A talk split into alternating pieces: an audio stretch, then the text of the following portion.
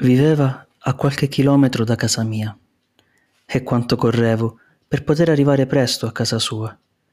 E prima che lei scendesse le scale, agitavo la mia maglietta per non far appiccicare il sudore. Andavo anche in bici, attraversavo la città, cercavo di passare nelle vie più ventilate per non sudare. Mi piaceva tantissimo il tragitto da casa mia a casa sua mi dava il tempo di riflettere su cosa avrei potuto dire sapendo che non lo avrei mai detto. Tutte le frasi e le dichiarazioni coraggiose che mi venivano in mente a ogni pedalata erano stravolte dal suo sorriso appena la vedevo. Penso di aver preparato circa 5.000 discorsi per dirle quanto mi piacesse.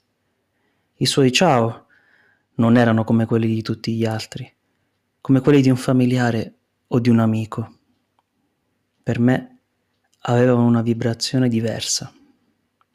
Come quando sei innamorato, sentivo queste frasi a frequenze differenti, che nessun altro poteva capire.